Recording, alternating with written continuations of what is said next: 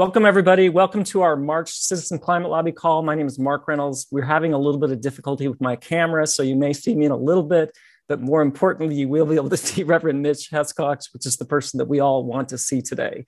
I'm a member of the Citizens Climate Lobby Board, and I'm hosting today's call. What's going to be happening? And in just a moment, I will be uh, welcoming Reverend Mitch Hescox. Uh, from the Evangelical Environmental Network to speak, and then hopefully there'll be time for questions once he's done. Uh, after that, we'll go over the things that we're inviting you to do this month, and then going over some of the highlighted features of interesting and exciting things that have happened in the organization, particularly since last month's call. Um, Reverend Hescox is the executive CEO of the Evangelical, Evangelical Environmental Network.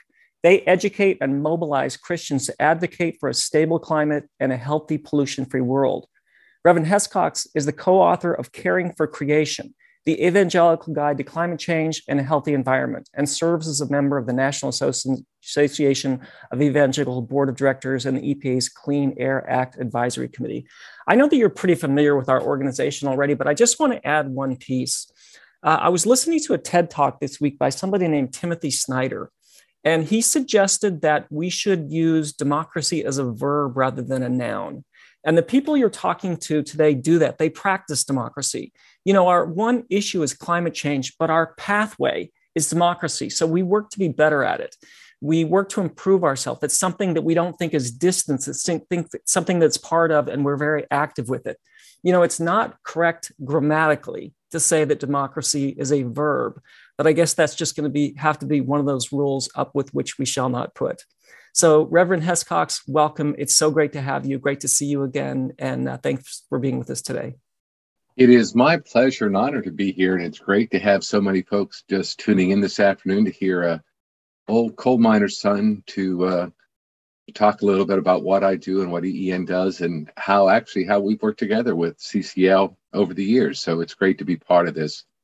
You know, before I flip to my slides and talk about that, I just like a little bit about um, tell you who I am and where I came from.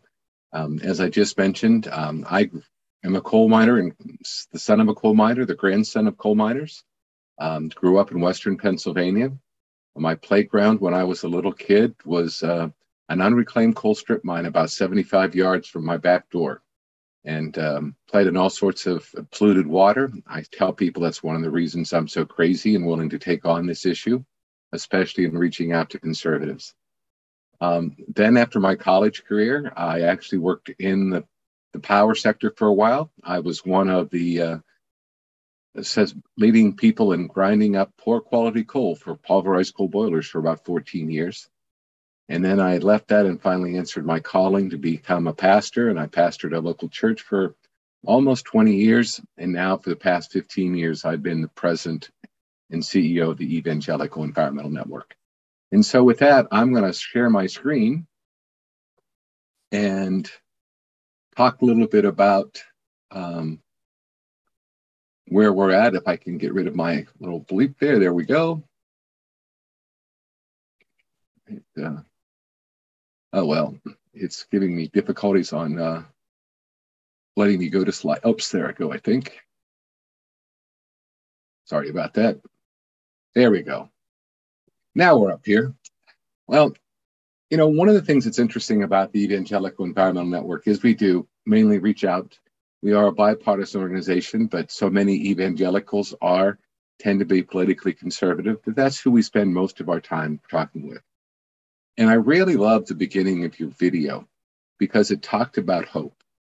And I always start out my presentations. Um, if I'm in a particular area, I show something unique to that area but this picture on the left before you, those bunch of trees, is something that's very special to me in my home of Pennsylvania. That's affectionately known as the Pennsylvania Grand Canyon. And its uh, more proper name is Pine Creek Gorge. It's up about 30 miles from the New York border. But back in the early 1930s, if you would have taken the same picture that I took a couple years ago, you would have found those hillsides completely neutered of trees. They had been cut down for lumber, for other uses, for firewood. The stream was basically non existent. But then something really happened, which I think is just one of the great tribute to American conservation and American politics, was that's the formation of the Civilian Conservation Corps. And the Civilian Conservation Corps, like they did in the Blue Ridge Mountains and all over the East Coast and all over the country, was replant forests. Now that's a scenic wonder. There's a great big hiking and biking trail that goes through it. Pine Creek still hasn't returned to the form that it was you know, back in the 19 teens. But it's a great story of restoration, and it's a great story of hope of what we can do when we can work together. And with that, I'd just like to tell you a little bit about EEN, the Evangelical Environmental Network. Um, EEN's mission is to inspire, equip, educate, and mobilize evangelical Christians to love God and love others by rediscovering and re- reclaiming the biblical mandate to care for God's creation and working towards a stable climate and a healthy, pollution free world.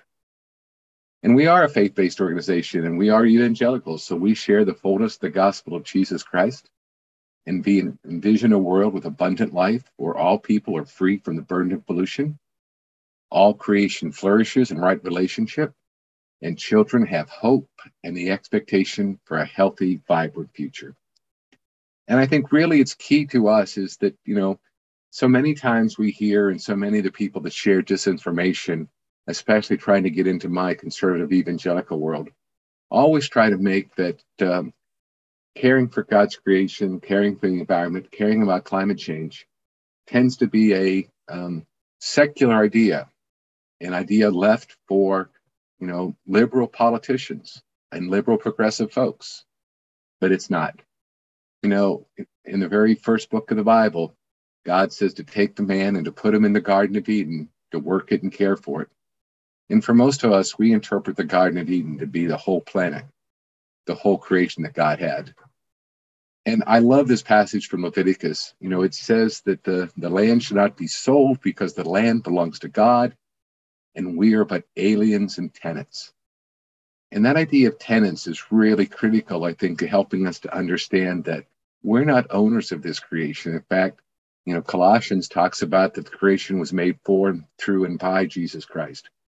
But being a tenant means we have responsibilities. We have a contract with God literally to care for the earth. And then one of the things that we really talk about here at EEN is the impact of pollution's threats on health. And climate change is the greatest global health threat facing the world in the 21st century but it's also the greatest opportunity to redefine the social and environmental determinants of health. And that comes from the Lancet Countdown that's published every year. In fact, um, it's a good statement that they kept on from the 2021 version. But let me give you a little story about that and how it works and affects our work. This story has happened many times, and I could tell you about 20 different versions of it, but the outcome's always the same. But I think my favorite one happened just before, I guess it was 2017, 18. Um, no, it had been about 18. I was down in Montgomery, Alabama at a Southern Baptist church. And there was about 100 people there for an evening presentation to hear me talk. And it was really interesting. There was a few college students who I knew would be okay, and a couple pastors who might have been a little questionable. But the person that came into the room at the very end of it was this very prim and proper Southern mature woman. Her hair was all done up and everything was in place, silver haired. She had, as stereotypically had, gold necklaces around her. Around her, she was wearing a bright red skirt suit, and on the jacket of that suit had to be, without exaggeration, at least a hundred Donald Trump buttons. And so I was wondering sort of who I was facing. So I gave my spiel on the impact of how pollution impacts children's health in the United States from impacting unborn children. I won't bore you with all the statistics and all the things that I know, but let's say that I can tell you that something that EPA is working on right now, that PM 2.5, which is soot, is primarily produced by the burning and combustion of fossil fuels, kills around 200,000 Americans every year. you know, after the presentation was over with and I talked about the impacts of fossil fuel pollution on children's health and people's health, I walked up to this mature woman and I asked her quite blank, point blankly, I said, you know, obviously you're a Donald Trump supporter. And he has really denied climate change. And I'm just surprised that you're here. And her answer was one that I will never forget. Well, no one's ever probably talked about climate change to President Trump the way you have. And if you would get the chance to talk to him, you would change his mind like you changed mine. And I think that's what we're all about at the Evangelical Environmental Market is get, meeting people where they're at, offering them people of hope, offering them a chance to use their own values to change and get away from what's happening and what's going. And so with that, um, I don't want to spend all day because I really want to have some time for some questions. But let me share with you a couple things that we're working on right now in the policy world. Um, you know, EEN does a great deal of policy work in Washington, D.C. We're also engaged very heavily in states like Pennsylvania and Ohio and Iowa and Michigan, South Dakota, Georgia. But the two things, the greatest things we're working on, we see advancement for this year is working on the Farm Bill. And one of the things that we've been doing ever since November has been out meeting with farmers in the states of Michigan and Minnesota and South Dakota and hearing what they had to say. What's working in the Farm Bill? What's not working? And it's really a good thing that, you know, so many farmers, there are still many farmers are evangelicals, and it's one of the reasons we wanted to listen to them and share their thoughts with Congress.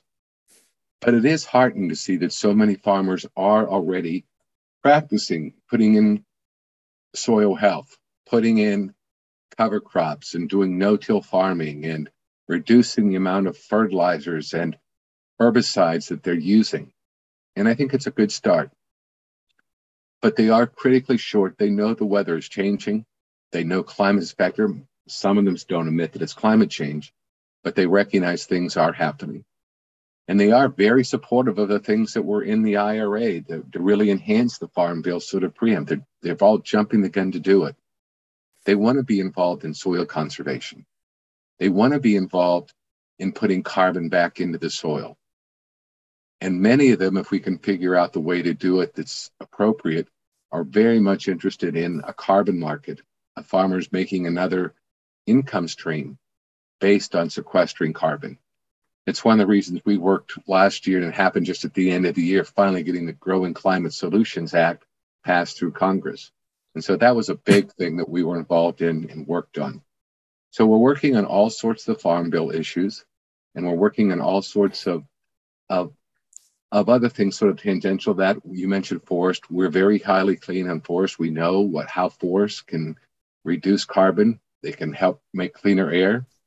And one of the things that trees are so good about is not only in the traditional forest, but actually the replanting of trees in urban environments is a key to reducing the heat island effect. It's key to reducing that soot, that PM 2.5.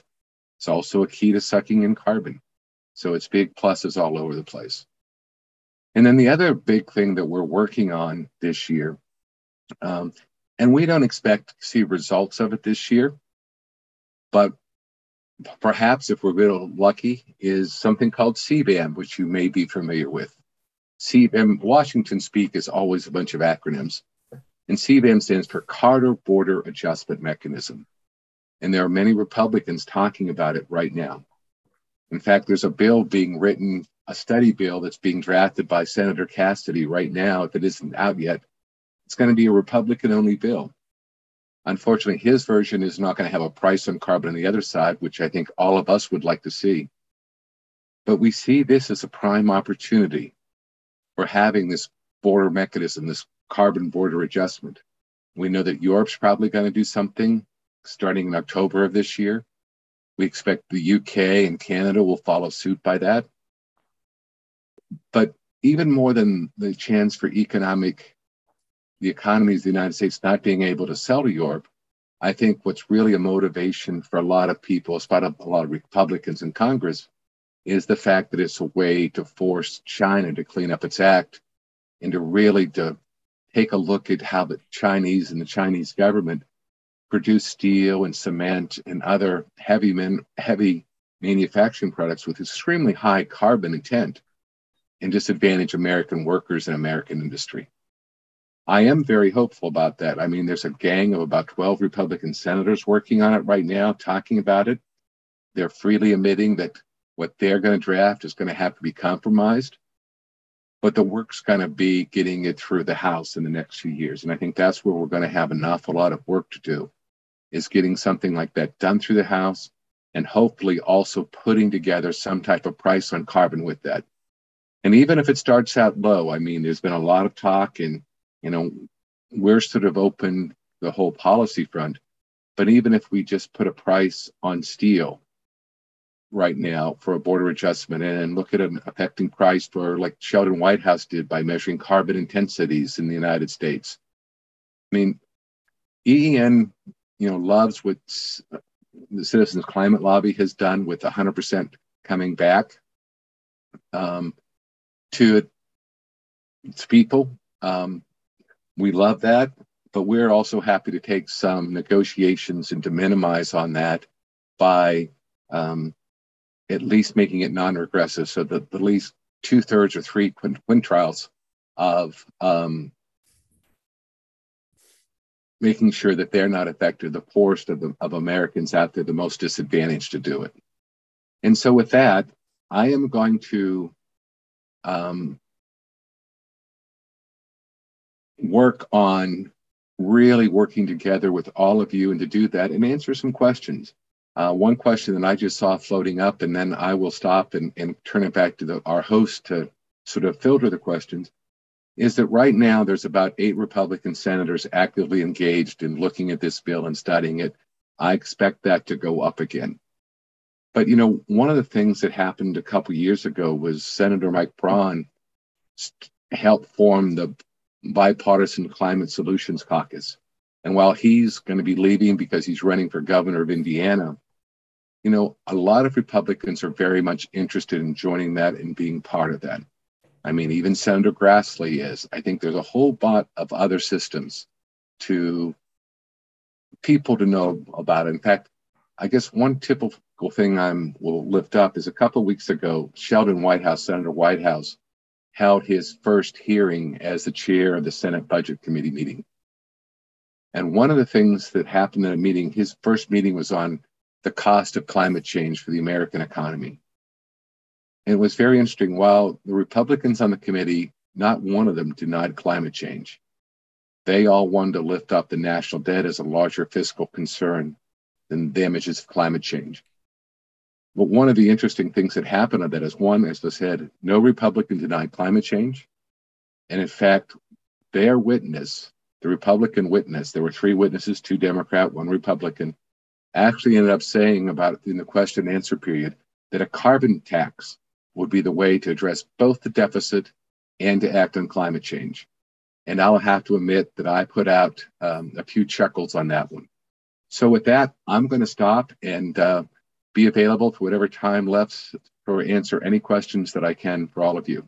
Great. That was fantastic. I, well, actually, I'm going to turn my video off again we tried it. Uh, just so you know, in terms of you're never going to meet a more enthusiastic off, uh, audience about a carbon border adjustment than the one you're talking to. We are we are full on climate nerds. We've been to multiple talks on climate border adjustments. So anything you ever say about that, this group is going to love hearing. Uh, Flannery Winchester's been monitoring the questions, and she'll uh, let us know what the uh, what questions are the most uploaded there. All right. So we have a couple questions about uh, how to talk to um, evangelicals about climate change. So uh, Cliff is asking, how do I answer the claim from Christians that quote God wouldn't allow the climate to change and therefore they don't have to do anything? Um, and then by extension, if you have any tips for uh, talking to politicians um, who might um, need to hear a similar message, what would your advice be there? Well, I think the first answer is really that uh, God doesn't stop most things from happening. I mean, I don't think God wants to see murders happen, but they happen every day because of human sin. And so to talk about that as in terms of it's our sin I fully believe that when God created this world, he made it a sustainable place. Everything was in tune with each other, everything was in right relationship with each other. But because of humanity's brokenness, we fell into it. And I think if the person did it, you know, free to give me my email, but to talk about, you know, I have a five point plan that I'll just mention of how I talk to evangelicals about it, and actually any conservatives in, about it. But primarily for evangelicals, the first thing you have to do is to reach something that touches their heart. And for us, that's children's health. We are a pro life organization. We're not just pro birth. We believe in caring about life from conception to natural death. And quite honestly, as I said from the Lancet study, that pollution is the number one, fossil fuel pollution is the number one health problem in the world today. And you take that climate up one degree with what happens with food insecurity and water insecurity, especially in the majority world. Uh, I often talk to Republicans that, you know, if you think immigration is bad now, 1.7, excuse me, one person moves every 1.7 seconds around the world today, forced to move because of climate change. The second thing, we reinforce it with scriptures, and we're happy to share that. If you go to EEN's website, there's lots of resources to do that. The third thing we do is something that CCL is good about, is give something for people to do. Give them an on-ramp thing that knows that they're part of the solution. You know, 14 years ago, I told a farmer in Sioux Center, Iowa, that all of us have to be part of working in climate. And he came up to me after my presentation and said, You're the first person that said this wasn't just about big government, it was about all of us. And that farmer that year started no till and putting in ground cover. Now he economically benefited from it because he would then could fly to the California gasohol market, which I don't say I recommend, but it gave him an extra source of income certainly offer hope. There are solutions. My friend Paul Douglas, who wrote the book with me, said, you know, we're not helpless or hopeless. And I think that's a good reminder for all of us. And then we asked them to get involved in the political process through whatever thing. So that's sort of a sketch. But it's the same way in talking about, I mean, I make my living talking to conservative politicians. And I'm good at it. You know, uh, I was very key in helping Mr. Manchin get the IRA passed this year and other things.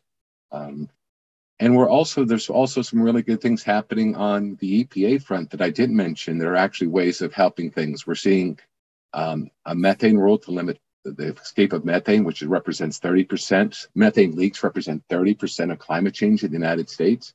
EPA is addressing that right now. They're just taking comments on that soot rule, the PM 2.5. We're having the cross state ozone rule come out. And I know that many conservatives aren't big fans of regulation. And as a lifelong conservative, I'm really not either.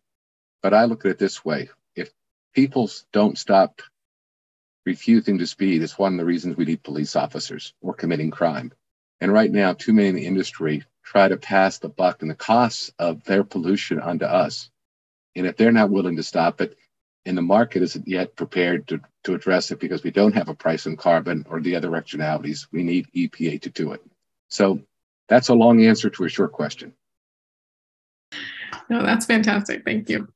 Um, so, our most upvoted question you mentioned uh, Senator Manchin, and our most upvoted question is about uh, about Manchin and the process of the reconciliation bill. Um, and just wondering if you have uh, any insight into that. This person specifically referencing um, that the conversations at that point in the fall were seemed to be uh, edging closer to carbon pricing potentially being included uh, in in that package and um, ultimately it wasn't but uh, so this person's asking do you have any uh, insight into his perspective there um, and uh, his ultimate support of the of the IRA which uh, didn't have a price on carbon no I, there's one way reason why the IRA got passed with Senator Manchin's vote and that was the 48C and Q tax credit for the advanced manufacturing tax credit. That was something he could take back to West Virginia and really offer to some of the coal mining communities, the fossil fuel communities that are dying for a chance of new jobs. He and Senator Stabenow actually introduced that bill a couple years before. It was sort of the one thing that he needed. And he was not re- yet ready to, for him politically in West Virginia to support a carbon tax. But I think as we go to border adjustments with a carbon tax, I think we give him a better opportunity to join on board because, again, it's protecting those workers It's offering new sources of hope and work for West Virginia. And I think so that's my approach now with Senator Manchin. And also, just so everybody knows, if you don't, I mean, Luke, his number one energy staffer, has left. And so there's a whole new gang in there working. So it's going to be a process of educating those people as well, too. But the one thing I will also look just on the cost of things, Senator Manchin actually overrode his staff on the MERC, the methane fee. His hmm. staff said he shouldn't do it, but he said, yeah, this is a good idea. Companies need to be responsible for it. So he overrode those decisions and allowed that to be included in the bill. Wow, that's that's fantastic. Uh, and boy, thank you so much again, Reverend Hescox. This was an absolutely amazing presentation. Um, I can see in the chat people wanting to find out how, how, where they can use this presentation in their own world. So that's great, and we'll make sure that we spread it out as much as we can. Thank you for all the extraordinary work you're doing, and thank you so much again for joining us. Please feel free to stay on for the next 10 or 15 minutes if you want, if you want to hear kind of what we're doing this month and some of the things that have happened. But uh, that was really, really spot on. Thank you so much. Well, you're quite welcome, and it's my pleasure to be part of working with you folks and anything that EEN can do for CCL, we are certainly willing to do. And for any of your participants, you know, if they want some more advice, uh, they can certainly go to our website at creationcare.org or, you know, my email is mitch at creationcare.org and contact me, and we'll be happy to do the best we can to answer questions and share our knowledge and wisdom with them. Great. And that obviously goes both ways. Anything we can ever do for you, please let us know. We'd be happy to do whatever, whatever you need. Thank you. Okay. Thank you, sir. okay, so what are we doing this month? Um, first of all, our first action is to get ready for Earth Day. So we have a goal of 500 Earth Day events. And, you know, it's been, we're three years into the pandemic now. We've kind of come out the other side of it. Some people feel more comfortable than others, but I feel like this is the first time where we really get a chance to get out there and do outreach again. I love tabling. I love talking to people that I haven't met that I don't know. And so, what we'd like to do is have as many Earth Day events as possible. We'd like to get at least 500 done. You know, last time I checked, there's over 330 million Americans, which means there's about 100 million in the alarmed area, which means there's a lot of people who want to take action. They just need somebody to tell them what to do. So let's have a really big month in April. Let's go out there. You know, I look at our membership numbers every month. I don't think we're getting close to 100 million just yet. So there's a, a whole bunch of people that um, that we can get to, and let's try and get as many events as we can uh, using Earth Day as the vehicle for that during the month of April. Okay, one of the last things you saw in the video was uh, Nick talking about um, the $100,000 match we have for the spring fundraiser. Um, we do two fundraising events every year, one at the end of the year and one in the spring. Again, yes, I'm sorry about my video and that this is only audio, uh, but we just had a problem with my video today. Um, so if we get 10,000 or when we get 10,000 or more in monthly donations, so that could be you in, increase your monthly donation, it could be other people becoming monthly donors, when we get to 10,000, we get a $100,000 match. So that's a big deal for an organization this size. $100,000 goes a really, really long ways. So maybe you want to convert to being a monthly donor. Maybe you want to uh, increase your monthly donation. But as soon as we get to 10,000, it's a $100,000 match. So that's a really big deal, which also kind of combines with the third action, which the social media bonus action is to invite your social media friends to become monthly donors you know, there's a lot of people that don't want to go to a, a chapter meeting or they don't want to lobby their member of Congress. They don't want to write a letter to the editor, but they donate and they donate to a lot of organizations. So uh, if you would please encourage them to donate her here to become monthly donors. Again, a $100,000 match is a big deal for this organization. So let's all uh, go out and do everything we can to increase the monthly donations by at least $10,000 a month. The uh, bonus action is invite one of your new members to help you plan the Earth Day events. I think that's a great way to give people ownership of the chapters is help them be a big part of making something big happen. And then the communication exercise is about building electrification. You know, some of us have been practicing talking about uh, fee and dividend for over a decade. And you know haven't even heard a new question for a couple of years about that. But let's start to build out our ability to speak to our other legislative priorities. And so that's the last exercise. But really the two key ones are uh, getting out there during april for um, earth day and then making sure that we're expanding our monthly donors. Okay uh, I want to bring Flannery Winchester back. Flannery Winchester heads up everything relating to communications in this organization and frankly does quite an extraordinary job. There's two things she's going to talk on, talk about. One is a new feature in the uh, weekly briefing, and the other is during the last two years, we got over 800 op-eds both those years. I mean, we got over 600. I thought no organization will ever go over 600, but we got 800. So I wanted Flannery to just speak to some of the opportunities there are right now with op-eds. We got another 100 in January, but Flannery Winchester, welcome. All right, thank you, Mark. Um, so yes, uh, on the weekly briefing, um, in case anyone is unaware, CCL supporters receive a weekly email that we call the weekly briefing. Um, and we've recently started dedicating a portion of this email to a featured chapter each week. So this helps remind folks to get connected with their local chapter if they aren't already, uh, which is important to the way that CCL works and the way we make change happen. Um, but this featured chapter section also does something else that I think is really important. It creates an opportunity for us to show some love to chapters who may not necessarily be doing something huge or attention grabbing, but who are doing the really core work of CCL all the time. You're holding your chapter meetings, you're writing letters to the editor, you're meeting with your members of Congress, you're tabling, you're welcoming new volunteers, on and on. Those regular parts of our advocacy deserve celebration and recognition. CCL would not be able to do what we do without all the volunteers and all the chapters who so steadily complete that core work. So watch for that section in your next weekly briefing email uh, in your inbox every Wednesday and tell your group leader or regional coordinator if you want to see your chapter featured. And uh, as far as the op ed opportunities that Mark mentioned, we currently have three op ed templates available for CCL volunteers to be personalizing with local information and submitting to your local newspaper. One is about healthy forests and how important they are to climate action.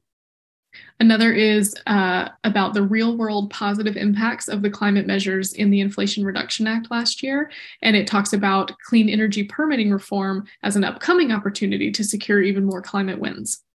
The third op ed template is for our conservative volunteers to use, uh, encouraging more climate action. And it's a particularly good time to submit this one if you are attending the conservative conference coming up at the end of the month in DC.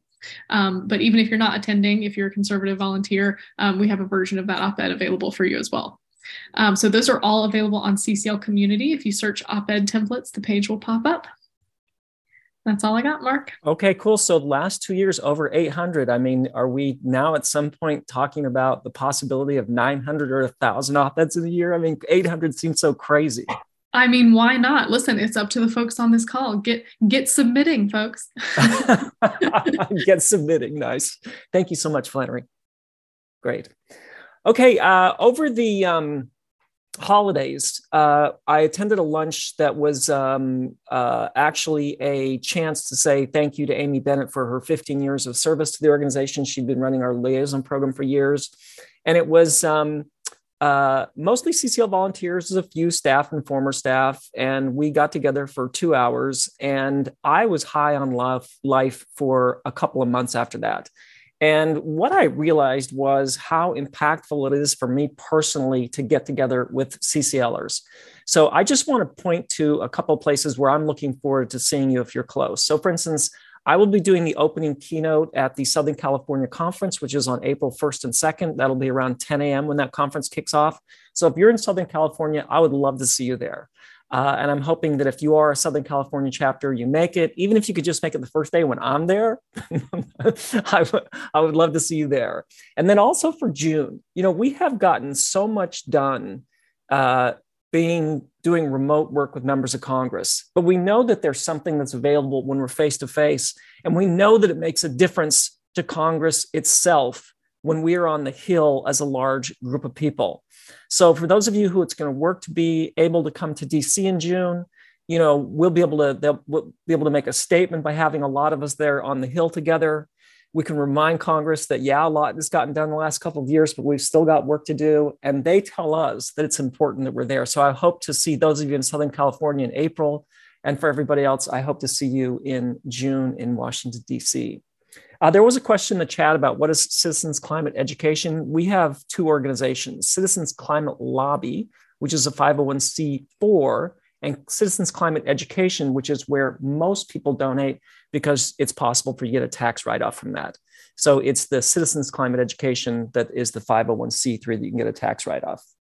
Okay, so on um, Valentine's Day this year, there was a bill introduced in the California Assembly called AB 855, the Carbon Cashback Fund. Now, how this came about is a member of the California Assembly went to our CCL volunteers in, in her district and said, I want to introduce this bill, and but I need your help to do it.